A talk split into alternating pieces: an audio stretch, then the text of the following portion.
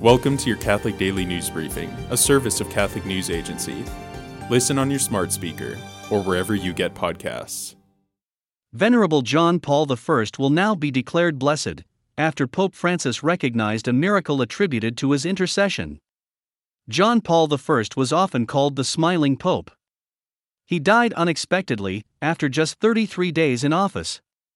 A priority of his short pontificate was carrying forward the work of the Second Vatican Council. Three seminarians were abducted from their seminary in central Nigeria this week. Bandits attacked the seminary Monday evening. Another six seminarians were injured.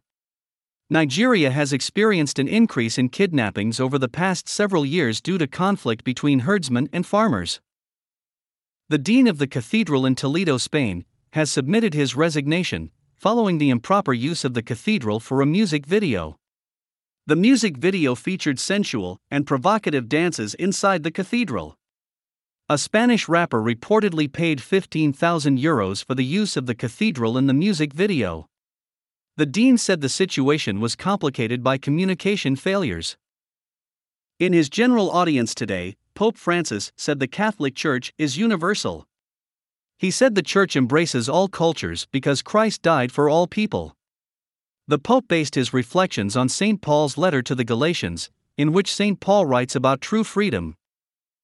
Today is the feast of St. Edward the Confessor.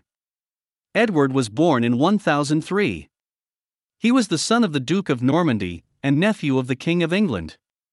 He renounced worldly ambition to devote himself to God.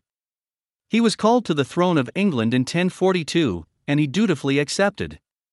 He abolished an unjust tax and was known to cure people with his touch. Thanks for joining us. For more, visit CatholicNewsAgency.com.